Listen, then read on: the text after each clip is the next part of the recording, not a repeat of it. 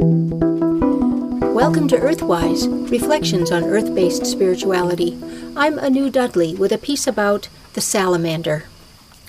I have been making a new trail through the woods, and I keep coming across salamanders that are hiding under the rocks and fallen trees I am moving off the path. Most of us rarely see salamanders, for they are creatures of the damp woods who hide by day and only come out at night to feed, which is too bad for us because salamanders are fascinating animals with unappreciated spiritual significance. Salamanders are amphibians, which means that, like frogs and toads, they lead double lives as both water and land animals. Unlike frogs and toads, however, they crawl rather than hop, and they have tails. They are born from eggs and develop into larvae while living out the aquatic phase of their lives.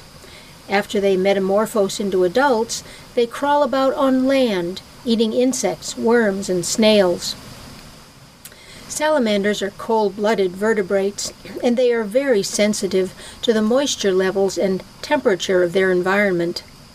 Remarkably, they do not drink, but instead absorb moisture through their skin.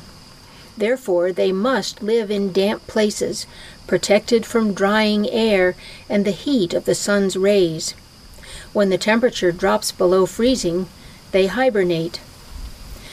Of the 320 species of salamanders worldwide, here in Maine we have two species, the spotted and the red-backed. The spotted salamander is black with bright yellow spots and can grow up to seven inches long, living in moist humus and leaf litter. The most common salamander in our area, though, is the red-backed salamander with a gray-brown body and a wide rusty red stripe from the tip of its nose to the tip of its tail. This is the salamander I've been finding under the rocks and logs. It grows up to four inches long.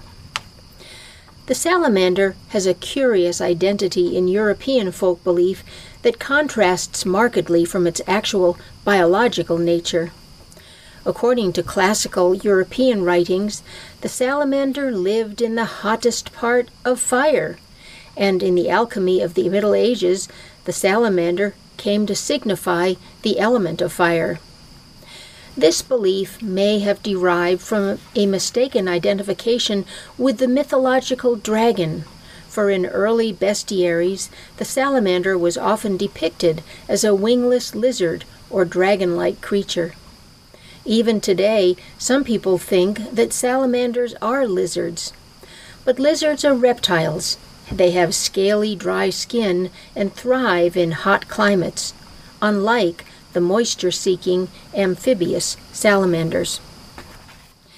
As a shamanic totem animal, the salamander can help us connect with our inner spirit awareness, for it draws on the elemental energies of water and earth. Its preference for living in the damp, dark earth gives the power of lucid dreaming, that is, the ability to be both dreaming and awake at the same time. With its feet in water and earth, the salamander is a guide for transition and transformation from one state to another.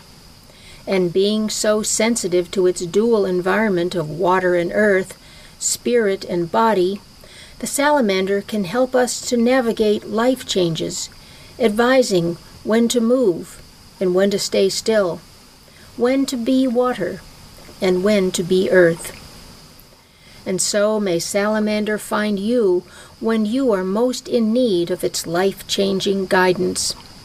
Thanks be to the wisdom of salamander. Blessed be. You've been listening to Earthwise Reflections on Earth based Spirituality. I'm Anu Dudley.